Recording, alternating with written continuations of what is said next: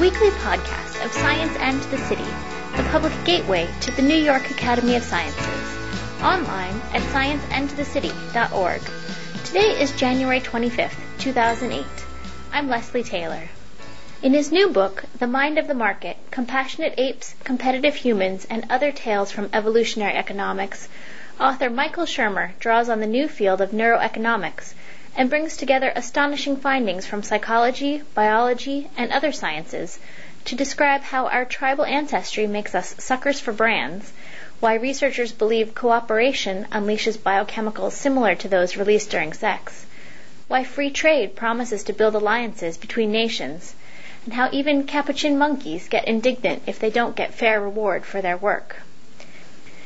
Shermer is the author of nine previous books, including the best-selling Why People Believe Weird Things. He is a columnist for Scientific American, the publisher of Skeptic magazine, and the founder and director of the International Skeptics Society. He gave this lecture last month as part of the Science and the City author series at the New York Academy of Sciences thanks to the New York Academy of Science and the New York Skeptics. Uh, during the um, reception afterwards, be sure and say hi to my friend Jamie Ian Swiss standing right there. Jamie, say hi to the crowd. Jamie's the founder of the new New York Skeptics uh, group. One of the founders is a, there's a four four founders, the co-founders. So, anyway, so say hi to them afterwards, and uh, they'll be putting on events like this, and so be sure and hook up with that group. Anyway, I am the uh, the publisher of this Skeptic magazine. Since I don't have the PowerPoints, okay, I brought copies, uh, which is the quarterly publication of the Society. We investigate claims of the paranormal, pseudoscience, fringe groups, and cults, and claims of all kinds between science and non-science, junk science, pathological science, bad science, voodoo science, non-science, and plain old nonsense. And unless you've been abducted by aliens and on Mars for the last 20 years, you know there's a lot of it out there. Nonsense, that is. And uh, so that's sort of our specialty. For example, we did one on uh, well, the current issue in the newsstands now is on medical controversies. For example, do uh, vaccinations cause autism? That's been a subject in all the news. There appears to be no medical link at all. Uh, Uh, that is, when you do these big epidemiological studies, you find no no connection there, and there's no causal vector between what's in the vaccinations and whatever it is that causes autism, which we're not quite sure. But nevertheless, the anecdotal thinking, which we're designed by evolution to to pay the most attention to, that is A connected to B, and often A is connected to B, and that's called learning, but sometimes it, it isn't. It's a false positive, and we have no brain module that's a baloney detection kit in, in there. So we have science that does that, but but science is counterintuitive. We, we didn't evolve uh, the capacity to, to grasp intuitively this idea of controlled experiments and a control group and experimental group and, and that ca- causation is not, uh, correlation is not causation and so on. So we deal with that, uh, those kinds of issues in trying to understand why people believe those sorts of things even if they, they aren't true. Um, so you can subscribe there on, at skeptic.com or uh, you can just fill out an, an email address on one of these clipboards, which I'll pass around and if you print clearly there, that'll give you the free um, electronic version of Skeptic Magazine that goes out every week, and uh, and we have a podcast and all the the cool internet stuff everybody's doing these days. Uh, so so. Um, and oh, I should I should note parenthetically, we also did a uh, our previous issue was on 9/11 conspiracy theories. Since we're in World Trade Center Building 7, which uh, comes up often in the 9/11 Truth Movement. um, the name alone tells you a lot. Like, uh, like it wasn't a conspiracy. Well, it was a conspiracy, right? I mean, Al Qaeda, 19 guys. That's a conspiracy by definition. But the 9/11 truthers believe it was a different group of people, headed by George Bush and and and uh, and Cheney and company. These people, by the way, believe that George Bush is the most incompetent president to ever inhabit the White House, who also somehow managed to pull off the most elaborate, intelligent conspiracy in all of history, uh, in which not one of the operatives, the thousands of people planning bombs in this former building here, for example, uh, never got caught. Not one of them wants to go on Larry King Live to tell the story of what he saw. Uh, nevertheless, we see all the pundits uh, going on talk shows after they quit the administration. They write books about the you know, secret inside stuff that they saw. Not one person has done this uh, who was involved in this so-called conspiracy. So then it becomes more interesting uh, why people would believe anything like that, and that's so that's how we get into those sorts of things. So my, most of my books are spin-offs from our investigations into um, these different kinds of claims since we started in 1992. So um, uh, why people believe weird things. My first book was on science and pseudoscience, and then how we believe was on science and religion, and then science of good and evil was on science and morality. And so this was the natural extension, science and whatever the next thing is. So this is the mind of the market is the, I guess, uh, volume four of my trilogy, uh, based Douglas Adams, and uh, um, so really, it's just taking um, it's just taking the same principles of skepticism and science. Science is skepticism, and vice versa. Scientists are skeptics by nature. It's it's what we do. Um, it isn't uh, you know a cynicism or naysaying. It's just asking what the evidence is for the claims and trying to come up with natural explanations for different phenomena. So I thought what I'd do tonight is just, well, this is a reading, right? So I'm supposed to read a little bit anyway. So I thought I'd do, do uh, just read a few excerpts here and there and then um, and then talk a little bit about in between, and then we can do some questions, and then go out and, and have adult beverages and solve the world's problems, which is the best way to do it. Uh, and and if you're and, and if you're too anxious for that, apparently you could just tell them you're with Johnson and Johnson, and you can get some great free food and ask them if they have any performance enhancing drugs there. Um, so I'm finally telling my atheist friends the second word in my book is Jesus.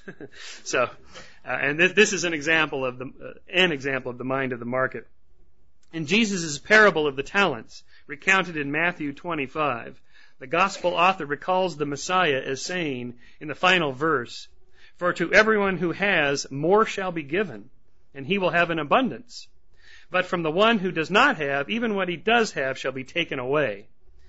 Well, this turns out to be a conservative's favorite quote out of the Gospels because it says, see, Jesus was a conservative. of course, they overlook all the other passages as they're wont to do. And, and as I continue here, um, out of this con- out of context, this hardly sounds like the wisdom of the prophet who proclaimed that the meek shall inherit the earth. Uh, but in context, Jesus' point was that properly investing one's money is measured in talents. This is uh, the gospel. This is the parable of the talents and the Sermon on the Mount. Uh, it generates even more wealth. The servant who was given five talents invested it and gave his master ten talents in return. The servant who was given two talents invested it and gave his master four talents. But the servant who was given one talent buried it in the ground and gave his master back just the one talent. The master then ordered his risk averse servant to give the one talent to the servant who had doubled his investment of five, and so he who earned the most was rewarded with even more, and thus it is that the rich get richer. Anyway, Jesus probably had something else in mind other than investments of, uh, of investment tools for your money. Uh, but in the 1960s, the sociologist Robert K. Merton um, uh, coined what he called the Matthew effect, based on that that passage, in which he did a study of um, scientific papers and who gets the most credit for the, the most well-known papers. And what he discovered was that um, if you if you think of the, the, the, marketplace of science as a kind of an economy, as it were, um, he, he noticed that um, uh, the most eminent scientists typically receive the most credit, uh, the, more credit than they deserve, um, simply by dint of having a big name, while their junior colleagues who did all the work, graduate students usually, um, uh, go largely unnoticed. And so the more well known you become as a scientist, the more things uh, elevate up to giving you credit, even though perhaps you didn't quite deserve that. And, and of course, we know this is true uh, with both innovative ideas and quotes. Quotes typically gravitate up to the most famous person who ever said it, or was even loosely associated with it. So Yogi Berra even had to write a book called "Half the Things I Said I Never Said" um, for that. And in our little world, probably the most famous uh, quip in skepticism is uh, extraordinary claims require extraordinary evidence. And this is always prefaced with, as Carl Sagan said. Well, he did say it in Cosmos, but he got it from a relatively obscure sociologist of science named Marcello Truzzi, who wrote it in a technical paper and nobody ever noticed it, but Carl picked it up and said it without giving him credit. I mean, it's a, just a TV show. You don't, you can't really do all that stuff. And so forevermore it is, as Carl Sagan said. And, and, and so it goes. Well, marketers call the Matthew effect cumulative advantage. That is, in a broader economic context, it's what I call the bestseller effect. Um, once a product gets a head start in sales, it signals to consumers that other people want that product and therefore it must be good. Thereby causing them to desire it as well, which leads even more people to purchase the product, sending more signals to other consumers so that they too must have it, Uh, and so it climbs up the bestseller list. So this is why authors do, well, you know, what I'm doing here. And you run around to bookstores and sign stock and they put it out there on the front with a little sticker on it and you do radio shows and all, all that's just part of what all markets and industries do to try to give your product a little boost, a little head start, to give it a cumulative advantage, to give you the Matthew effect so that the rich get richer. Uh, I just wrote, wrote an op-ed piece today about you know uh, uh, Barack Obama and his you know getting a little boost with the uh, Iowa caucuses and that sort of all of a sudden he's on the front page of every newspaper in America the next day and that gives him a little bit of a head start and then Hillary makes a comeback and then she gets more press and you get this sort of runaway effect such that by the time it gets to my state California the whole race is over. And so I sort of feel like what's the point? I mean this is not exactly democracy. Well anyway that's another subject. Um, but but that's what happens when you if you treat it as a market and, and, and see those kind of cumulative effects Anyway, this has been experimentally tested. We all know about uh, ratings, say on Amazon.com, you can rate the, the quality of a book, or like on iTunes and, and other places, you can you can look at the download rate of songs and so on. So, uh, Columbia University sociologist tested the Matthew effect by putting a bunch of uh, no-name bands with no-name songs that you would have never heard of on the internet. And internet is a great place to do research you get huge sample sizes of not hundreds but tens of thousands.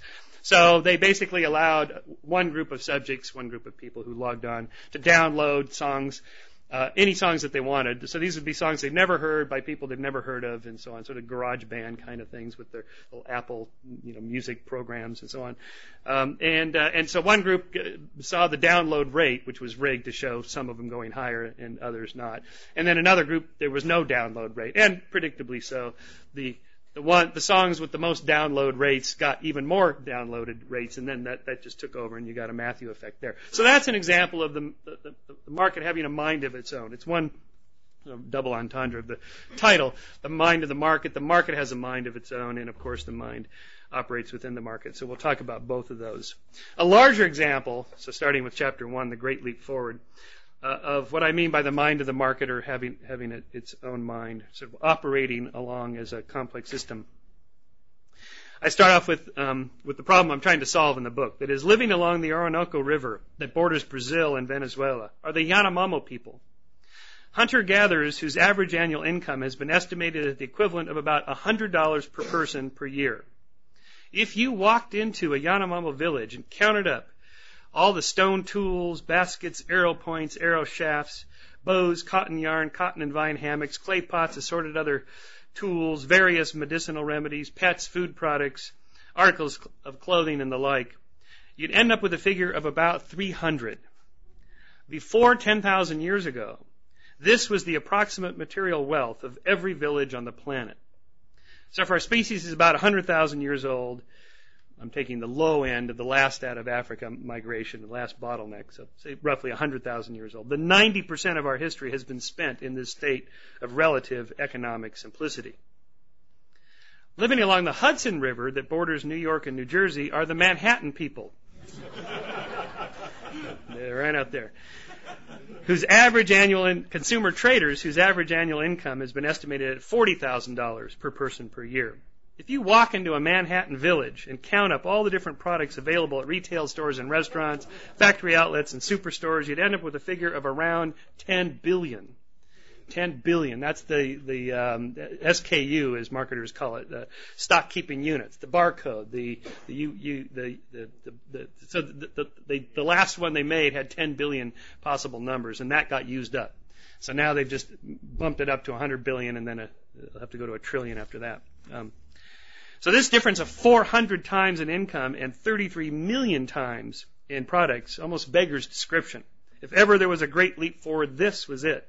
Comparable to the evolution of bipedalism, the big brain and consciousness, equivalent to the invention of fire, the printing press, and the internet, and on par with the agricultural revolution, the industrial revolution, and the digital revolution.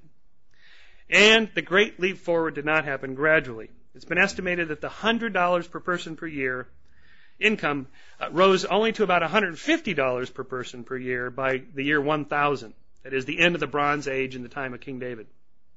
It didn't exceed $200 per person per year uh, until after 1750 and the rise of the Industrial Revolution. In other words, it took 97,000 years to go from 100 to $150 per person. per year. Then another 2,750 years to climb to $200 per person per year.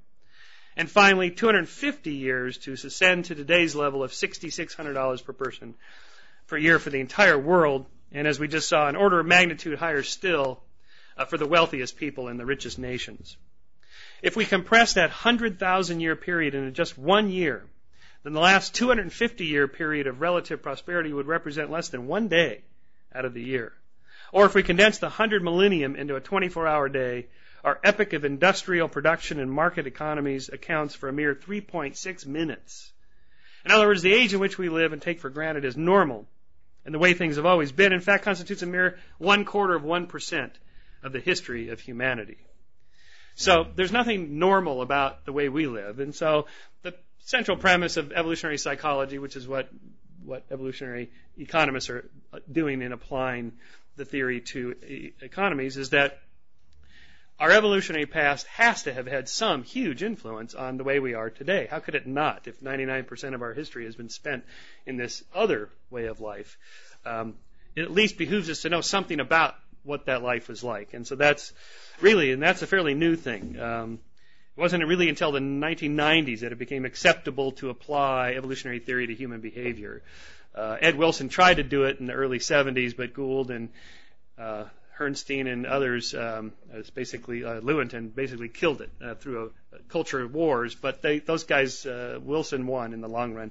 It just mutated from sociobiology to evolutionary psychology, and now we have evolutionary anthropology, evolutionary economics, which is what I'm writing about, and other other forms. So that, that's what we're doing here, and, and to try to look at the economy as a complex adaptive system. That is, it's it's a simple system that arises from the bottom up um, much like so many other complex systems we're already familiar with. So, one way of getting people comfortable with both evolution and economics is to describe something that they're already familiar with. So, to my conservative friends who are uncomfortable with evolution, I say, well, just think of the economy. Oh, yeah, it's a bottom up thing that doesn't need much top down design. Oh, yeah, I get that. Or to my liberal friends who are skeptical of free market economics, I say, just think of it like evolution. It's like, oh, yeah, no top down designer. Oh, I got it.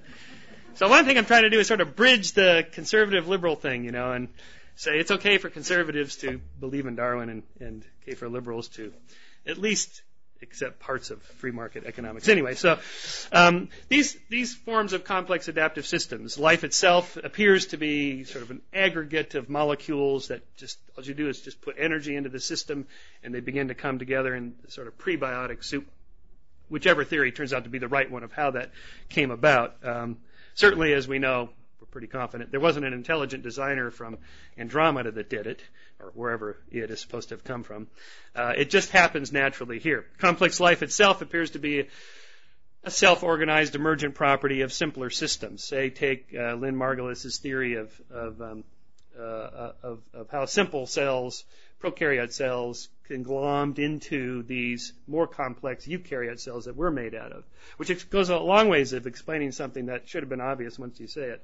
Mitochondrial DNA.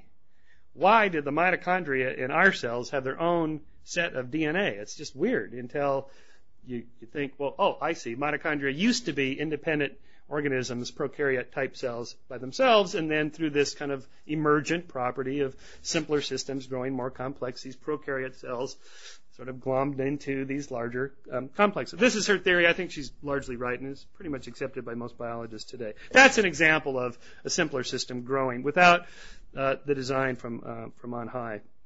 The immune system, consciousness is probably best going to be explained as an emergent property of these simpler uh, patterns of neural sequences. Language, of course, is a is a self a sort of self-designed bottom-up system. Nobody uh, 500 years ago set out for English to be spoken in a certain way, say in Southern California where they say like every three words.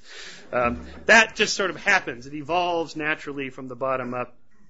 Uh, the law is like that, and, and of course the economy.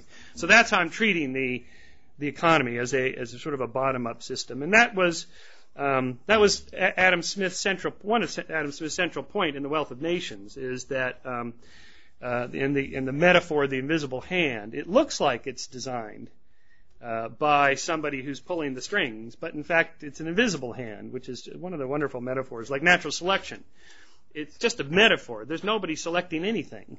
Uh, and it, the metaphor is so powerful, and because we're designed, I shouldn't use that word, but we're designed by evolution. Maybe that's a okay way to say it.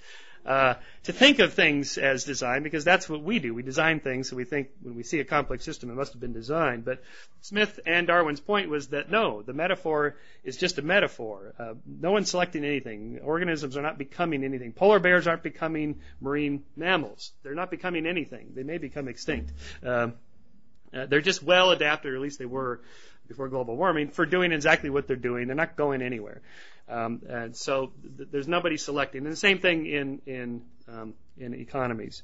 So in my second chapter called Folk Economics, I address the problem of why people have a hard time accepting uh, free market economics and evolution for this really the same reason. And I use uh, Richard Dawkins' nice uh, metaphor he calls uh, a middle world, although I prefer middle land for literative purposes, that we evolved in the sort of plains of Africa in this uh, this sort of middle world of speed and age and movement that uh, and size. Most objects we see are you know sort of middling size between say ants and mountains. So we're not used to seeing you know gigantic, huge objects that we can conceive of like galaxies and expanding bubble universes and and things like that, or much smaller things like molecules and atoms. It takes much inference and it's counterintuitive. That's why quantum mechanics is so counterintuitive. There's no three-dimensional model that works nicely in our middle in our middling world that our brains are uh, evolved to to live in. And same thing with time. You know, we live a scant few decades. We see things happening in a matter of seconds or minutes. A, a psychological now is only three seconds long, and so the idea of you know tens of thousands of years of change is uh, counterintuitive. So people don't grasp evolution over millions of years or global warming over thousands of years. I mean, global warming, it was cold the other day. I mean, what are you talking about? That's a that's a classic sort of argument. You hear this all the time. It's an anecdotal way of thinking. It's it's completely unscientific, but that is the natural way to think of that, that particular anecdote.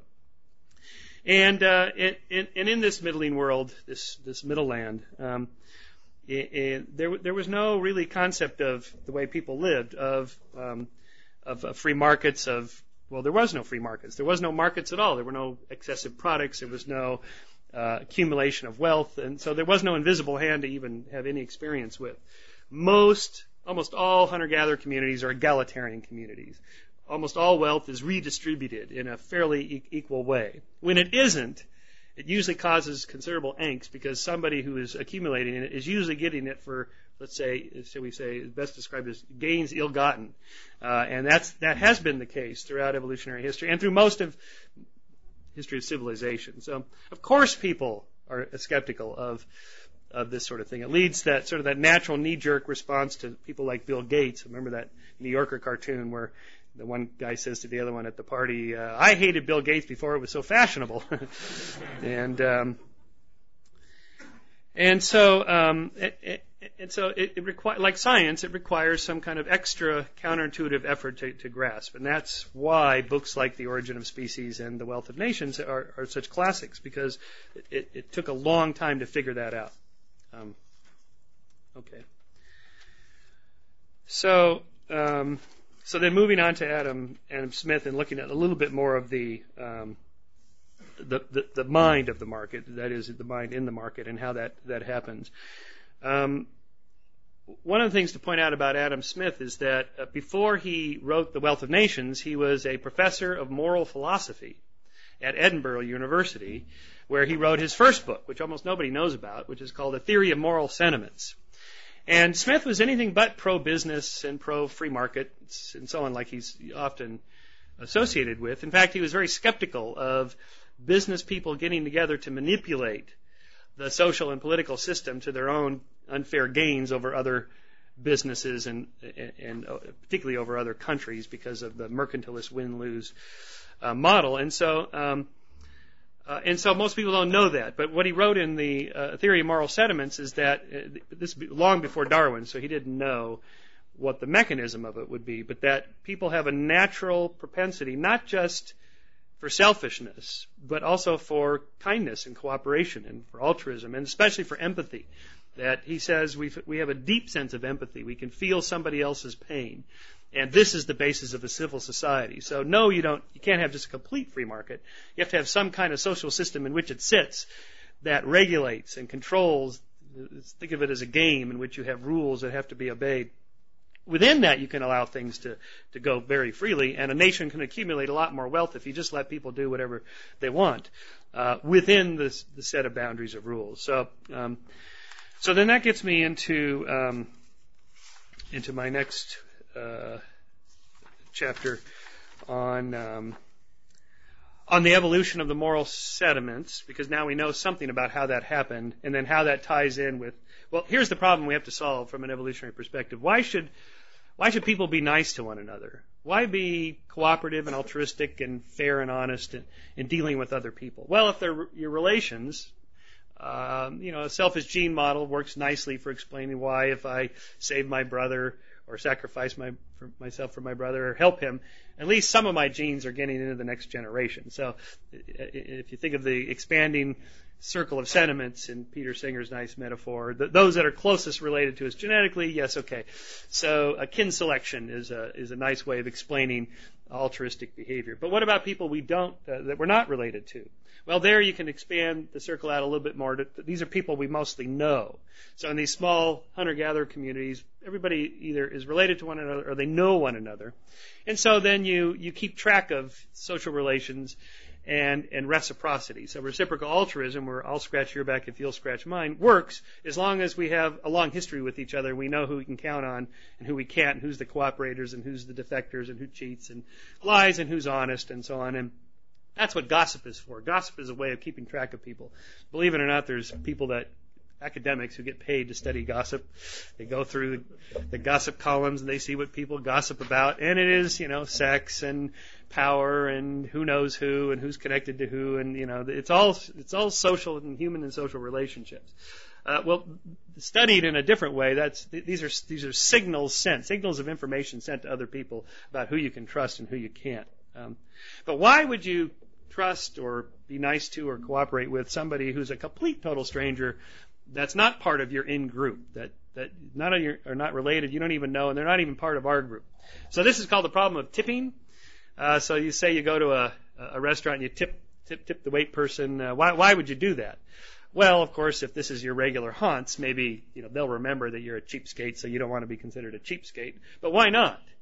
Well, because we care about reputation because of that whole gossip and in group and who has a reputation for being a cooperator and a good guy and generous and a good supporting member of our group.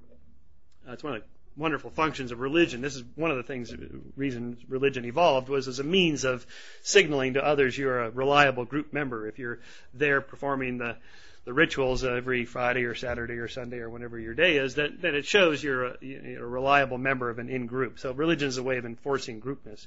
But that's a that's a that's a different book. Anyway, so um, but with the with the tipping thing, let's say you're traveling to a uh, in a strange uh, city. Let's say here I'm in New York, and I'll probably go out, out afterwards uh, for some more adult beverages to solve more problems in life. Anyway, with our friends. Uh, uh, the New York Skeptics. And I'll probably go to a restaurant that I've never been to, and I'll probably never go to that restaurant again. There's something like 10,000 restaurants in New York. Is it 100,000? Whatever. Anyway, chances of my going there again are slim, and none chances I'll get the same person. So, I mean, why should I leave a tip? I mean, I could I could save the five percent if I wanted. I don't have to do that. Uh, but no, but no, I'll do it anyway. Uh, well, one reason is maybe I want to impress Jamie. I want Jamie to think I'm a generous guy and look, I got so much money and power and and look, I can afford this. So that's a that's what's called costly signaling theory. You can you can send a signal to your other other. Yeah. Okay. oh, I see. now he's going to work me for a free meal. Okay. um, but what if you're all by yourself?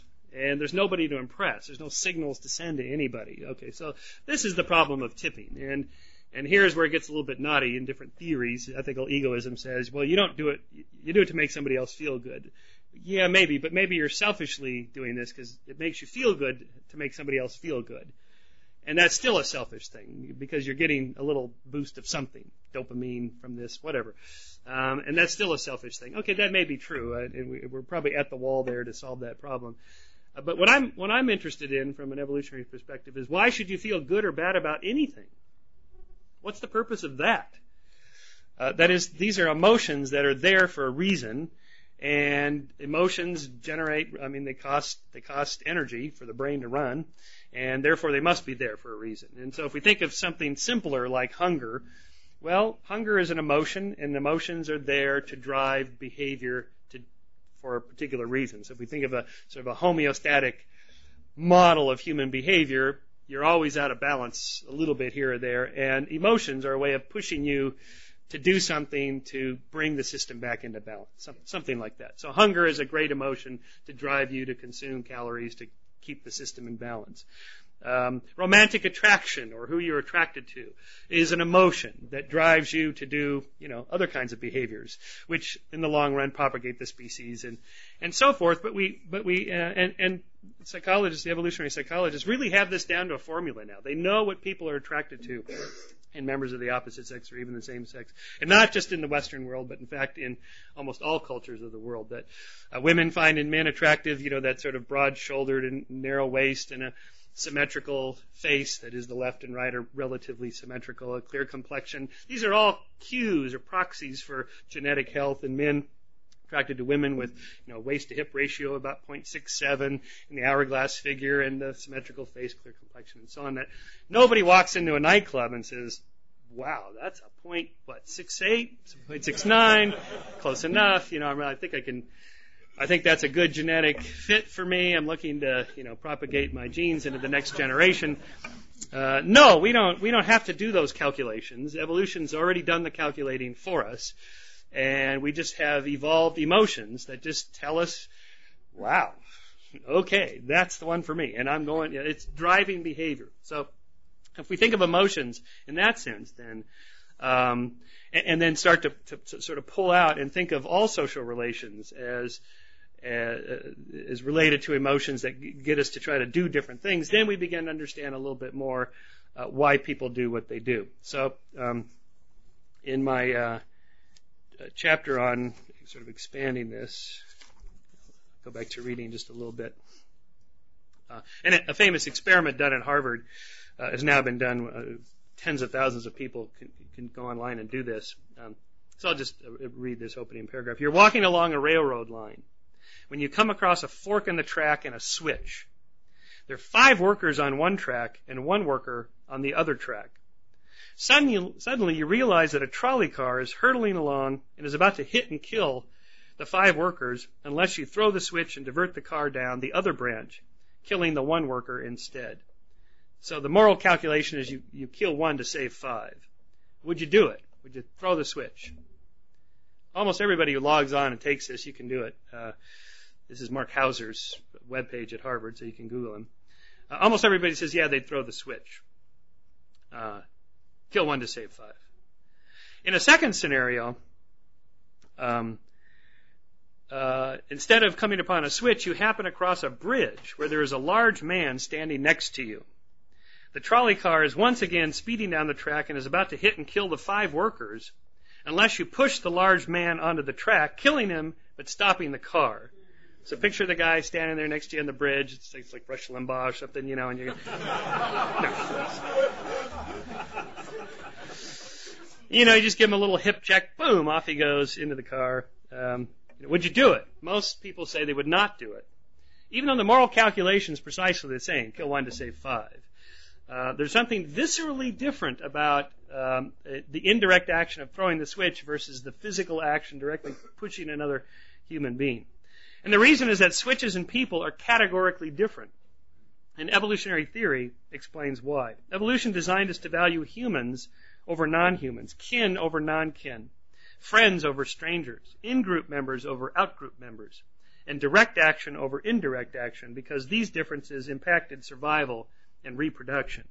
So we are still very tribal and xenophobic against members of the out group. And yet we're still cooperative, altruistic, nice, and kind to fellow in-group members. Love thy neighbor most certainly means, in the Old Testament anyway, your fellow in-group members. Which nicely explains why on the one page it, it, it tells you to do all these wonderful nice things for your, your neighbors, and then on the next page you're supposed to rape and pillage and destroy the bastards on the other side of the river because, you know, they're not us. And, and that Old Testament morality is very much classic evolutionary psychology, in-group, out-group tribalism. Uh, so these intuitively felt differences and moral intuitions reflect a rational calculation conducted over the evolutionary eons. In other words, again, the emotion, the sort of visceral feeling that it would be wrong to push somebody off a bridge to save five people. Um, that's a moral calculation done by evolution for some reason, but that's an emotional feeling we have. So what may seem like an irrational behavior today may actually have been a rational, been rational deep in our Paleolithic past. Um, so another example of this, one of these sort of thought experiments, um, or actually not, not even thought, a real experiment, uh, called the ultimatum game. Uh, now, so we're sort of shifting into the realm of game theory, which is a favorite tool of cognitive psychologists and behavioral econo- economists, and now even neuroeconomists, where they cram you inside a MRI tube and you you do these little games with a little switch. Anyway, one of the classic ones you you all already know about prisoner's dilemma, where you and the, your fellow prisoner are captured and you both make an agreement to keep your mouth shut and you'll both get a, a, a small sentence, but you're you know you're made an offer by the uh, by the prosecutor that if you you know if you rat out the other guy you get off free and he gets a longer sentence and he's made the same offer. You know what do you do? Do you cooperate keep your mouth shut with your your buddy or do you defect? Of course if he's like you and you're thinking about defecting maybe he defects. So this is one of these sort of complex dilemmas. Called the prisoner's dilemma. And uh, and another one that's like that so we'll come back to that but another one that's like that is called the ultimatum game. This is a one shot deal where let's say um, you two are star- poor starving students in my class at, at a college, which is how most of human behavior is studied. 18 to 20 year old kids and white rats. That's a, another area for skepticism. For I'm going to write a column about this uh, one day. Anyway, um, so I had the experiment. I give, uh, say, give you, uh, Adrian, um, hundred dollars, and uh, and you have to make an offer to your uh, collaborator here of a split of the hundred dollars. And if he accepts your offer, whatever it may be, 50 50, 60 40, whatever, uh, if he accepts it, you both get to keep the money. If he rejects it, neither of you get any money at all. And you just get one shot at it. All right, how much should, would you offer him? now, uh, according to uh, what's called rational choice theory, uh, so as a slight sidebar, economists have long had this uh, notion of what they call homo economicus, uh, uh, economic man which has three central tenets that, that humans are by nature uh, rational and free. We're largely free to make choices that we want. And that our choices that we make, three, will be uh, self maximizing or utility maximizing. Economists have this idea of utility, the value you put on something. Whatever choice you rationally and freely make will be one that maximizes your benefit selfishly. Okay? This is a, a complete myth that's been thoroughly debunked now uh, all three points. But uh, according but according to that theory, you should offer him I don't know like a 90-10 split, right? This poor guy has no money and he can walk out of here with 10 bucks, go down to Starbucks and get two venti lattes. uh, but in experiments run in the real world on this, uh, th- those offers are almost always rejected. Now that's irrational. He should take the 10 bucks because he didn't have it before, but he rejects it. Why? Because it isn't fair. You just ask them, why not? Because it isn't fair. Who says it's not fair? I mean, where is this written? Well, it's written in our genes. It's written in our brains. It's in our nature to, to sense that that's not fair. It's, it's not that he doesn't want the 10 bucks. He doesn't want you to have the 90. And it's not just the 90. It's the disparity. And so an economist would describe this as you're willing to pay $10 to punish her for being unfair and making that offer. You're, you're, you're actually sacrificing something here. You're, you're investing in punishment. So, and we do this. This goes a long way to explaining the breakdown of business transactions, divorces, and things like this that, uh, where people get so emotional about what they perceive to be unfairness. But again, why would we have that feeling in the first place? Where does that sense of fairness come from? And again, this is back to that emotions as proxies for something else, a calculation uh, in an environment in which resources are fairly limited, very limited, and in which we really did evolve in a zero sum uh, game, in which one person's gain often was somebody else's loss. This idea of a non zero sum a game that the world that we can live in today, at least in parts, uh, never really existed before now. So, um, at least in the economic realm.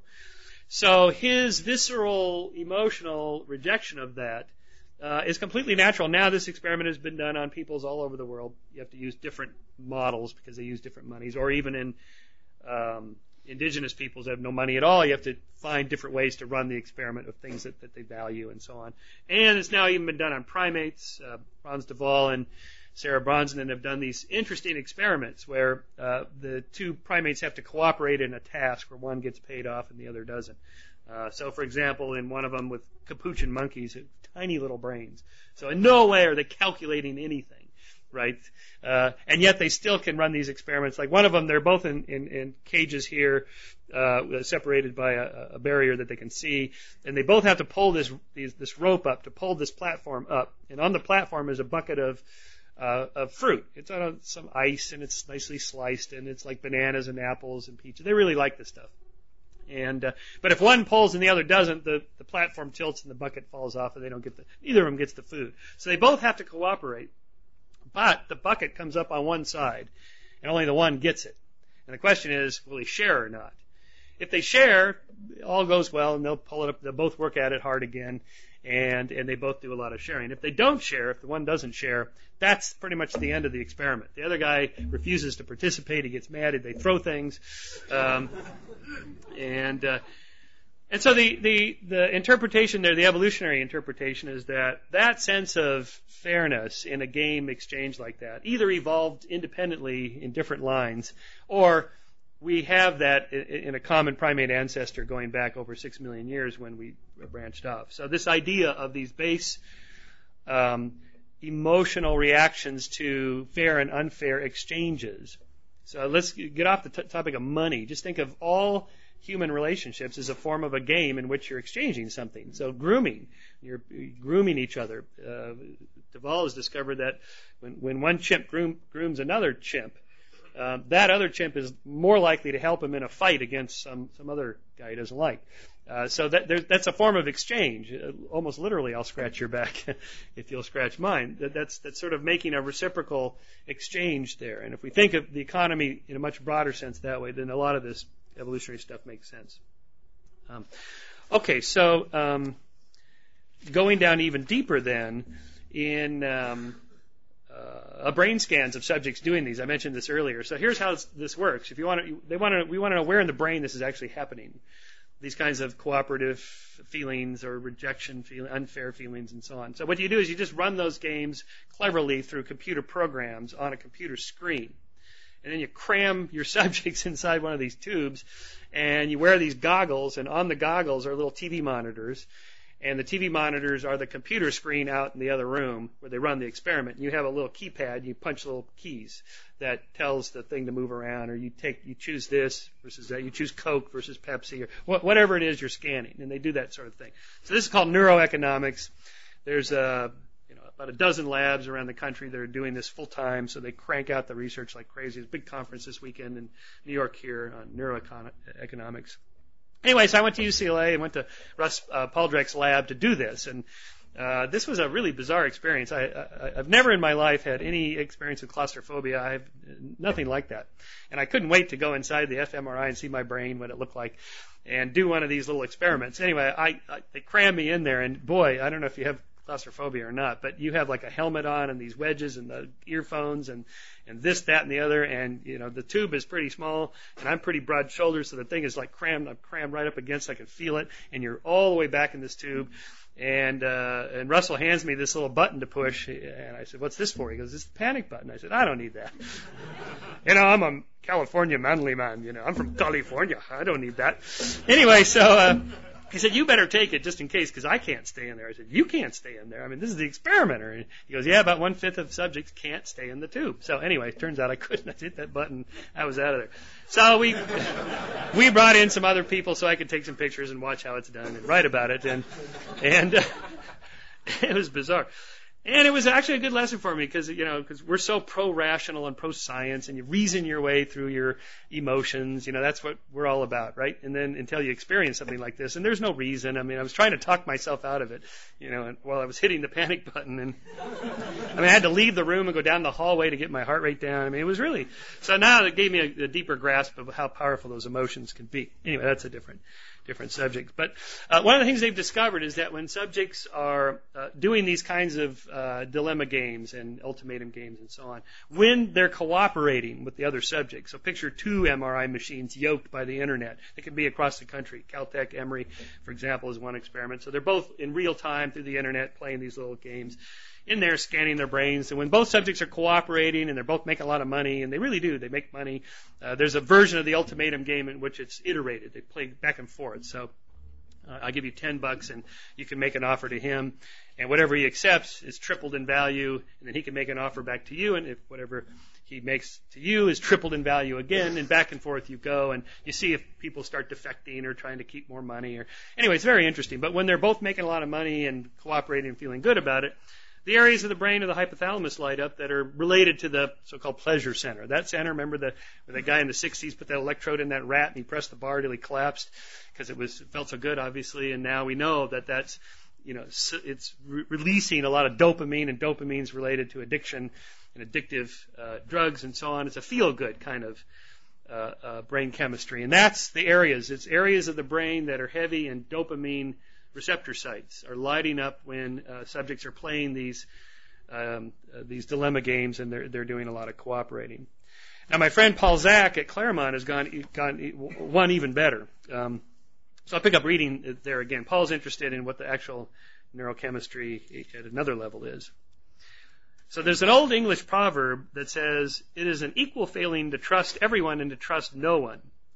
So begins Paul Zak, a professor of economics at Claremont Graduate University, who's taking his profession down to the molecular level in his search for the neurochemistry of trust. Uh, uh, the, the, idea that um, in order to trade, you have to be able to trust somebody. So the trust is an emotion. So what, what's the basis of that emotion? What would it be there?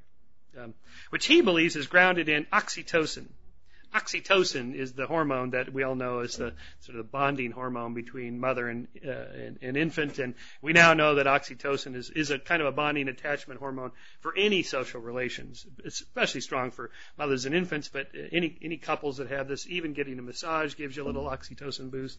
Uh, and so that's where Paul was going with this.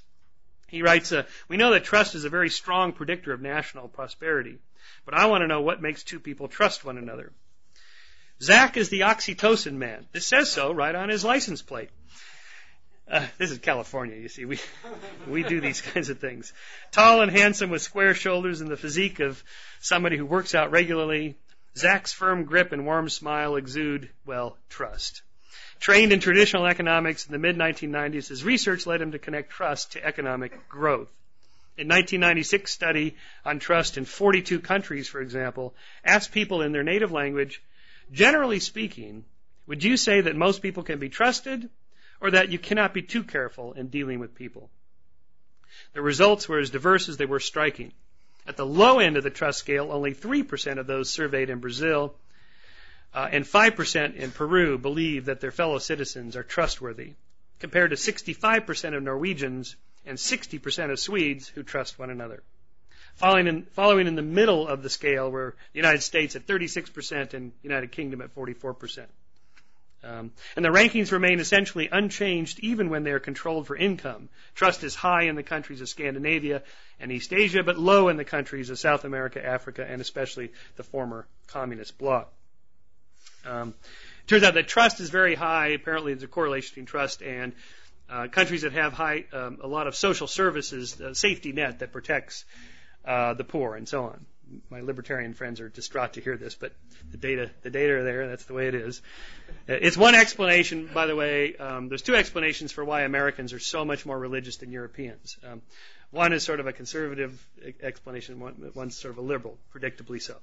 Uh, and uh, so the, the conservative explanation is is sort of a um, if you treat religions as corporations, and because we have separation of church and state, and the and religions get no help at least they're not supposed to, from the government. Uh, they have to compete like corporations for a limited customer base and resources. So they've developed effective marketing techniques and tools, mass marketing, telemarketing. Uh, mega churches are incredible experiences. I mean, they, it's a one-stop shopping. They offer everything, you know, babysitting and you name it, they got it for you. And so they're very relevant and up to date for what their customers' needs are, because uh, they have to be. Otherwise, they don't get uh, money. Whereas in Europe, the churches are funded by uh, taxes, and so everybody gets, you know, a fixed sum of money, and uh, and so they're they're largely churches are largely dead. Okay, that's that's the, the explanation for that. The liberal explanation is no. Uh, religion serves the role of helping people in need. And since America has a, a porous safety net to help those most in need, they turn to religion. And so religion then is a sort of a substitute for government subsidies, and Europe provides that, and that, that's why European countries in this data uh, then are, are, more trusting because there's a safety net and a social system that people perceive as fair. Anyway, that's a that's a, kind of an interesting debate that hasn't really been resolved, but um, uh, but the data are kind of split there. Anyway, what Zak wanted to do then was to see uh, with this oxytocin business, um, when subjects are doing these ultimatum games and prisoner's dilemma, do they actually have a change in oxytocin? And so, um, what he does is he runs these subjects in a room and they're in there and he draws their blood as they're playing the game. And uh, I mean, it, they have to really pay these subjects a pretty good. You know, it's, this is not a pleasant thing to do, and you have to train graduate students for this and so on. So. um, uh, and sure enough, when, when there's a lot of cooperation, when you know you're offering 50-50, or when you're both making a lot of money in the iterated ultimatum game, oxytocin goes off the scale. I mean, there's a nice big spike in it, and the, the, subjects report feeling good about the game, feeling good about the stranger they're playing the game with, and so on. But of course, which is the cause and which is the effect? And to find out, Zak developed another interesting um, methodology here, where he then decided to infuse oxytocin into subjects before they play the game and then see those that got it and those that didn't and how their their trust and cooperation levels. And he did this through a nose spray. so you put a little oxytocin in a nose spray, take a hit off that, and it goes right through the blood-brain barrier, boom, right in there. And those guys were cooperating and offering a lot more money. There's different games where you, you make donations to charities, things like that. Uh, and uh, and boy, it goes they're way more effective this way. And since we know that physical touch, being touched by somebody or touching somebody, also releases oxytocin and makes you feel more connected and close to somebody. Uh, uh, so he actually hired a trained professional massage therapist to give these students massages, and then they go play this game. Those students, they really like this game. Anyway. Um, um, okay, so um, so there, then we're getting at that, that sort of basis uh, of of trust. And so one of the things that trade does, free trade does between strangers, is it, it creates opportunities for game exchanges in which, if there's trust, if the if the cooperation, the trading is going well, trust develops between between the strangers. That that's the point he's getting at. What he's discovered, by the way, uh, this is fairly new, and we haven't really sure about this, but about 2% of his subjects uh, show no effect at all. I mean, you can, you can inject them with a, a gallon of oxytocin and they don't, they don't really care. And, uh, he calls them the bastards. These are the, the bastards in his uh, research. It also happens to be the percentage of sociopaths in society. And, uh, so we're actually playing with the idea that perhaps, uh, there's just a certain percentage of people that are unaffected by normal human relationships and the hormones and chemicals that go with it. And uh, and and it's also possible in an evolutionary model that that maybe uh, those bastards keep the rest of us on our moral toes. That is, you have to be especially vigilant and careful, uh, not for just the part-time defectors and cheaters, because uh, you can sort of work around them, allow a little freeloading in the system to get by. But but because we have the bastards, we have to be especially vigilant about it, and that has honed our evolutionary moral sense of fairness even more sharply. That's a little speculative, but I think there might be something to that. Okay, I'm going to wrap up here just to finish up uh, reading a few more passages, and then we'll take questions um, on that.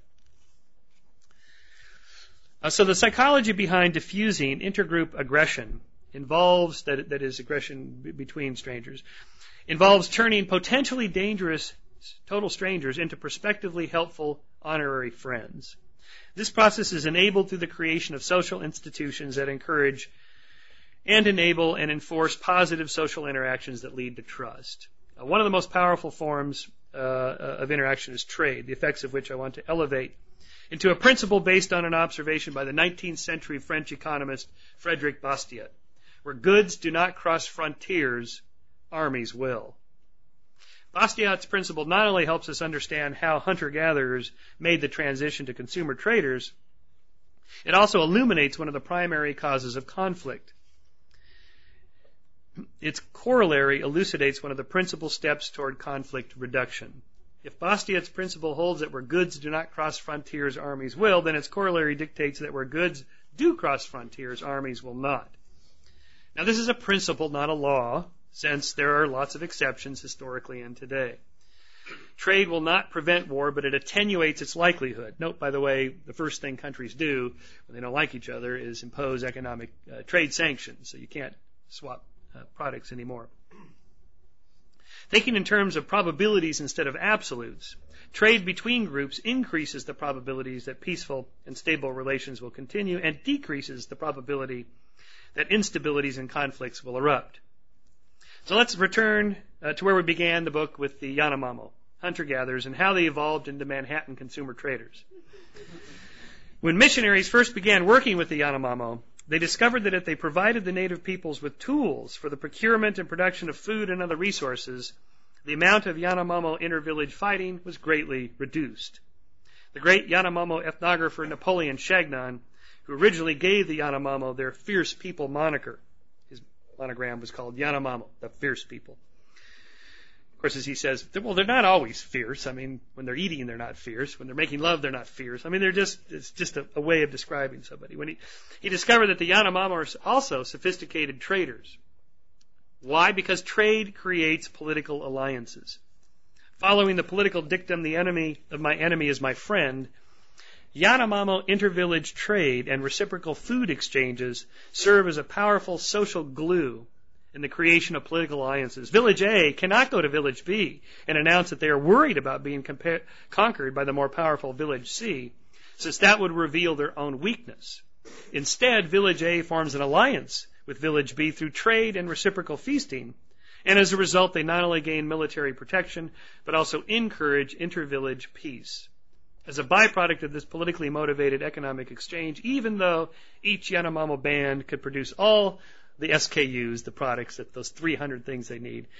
Uh, for their own survival, they often set up a division of labor and a system of trade. The unintended consequences an increase in both wealth and products. Now, the Yanomamo trade not because they're innate altruists or nascent capitalists, but because they want to form political alliances. Quote from Napoleon Without these frequent contacts with neighbors, alliances would be much slower in formation and would even be more unstable once formed. A prerequisite to stable alliance is repetitive uh, visiting and feasting, and the trading mechanism serves to bring about those visits. In other words, where goods cross Yanomamo frontiers, Yanomamo armies do not. Continuing that um, uh, sort of extrapolation from that, is what I call the Starbucks corollary to the Bastiat principle. Where Starbucks cross frontiers, armies will not.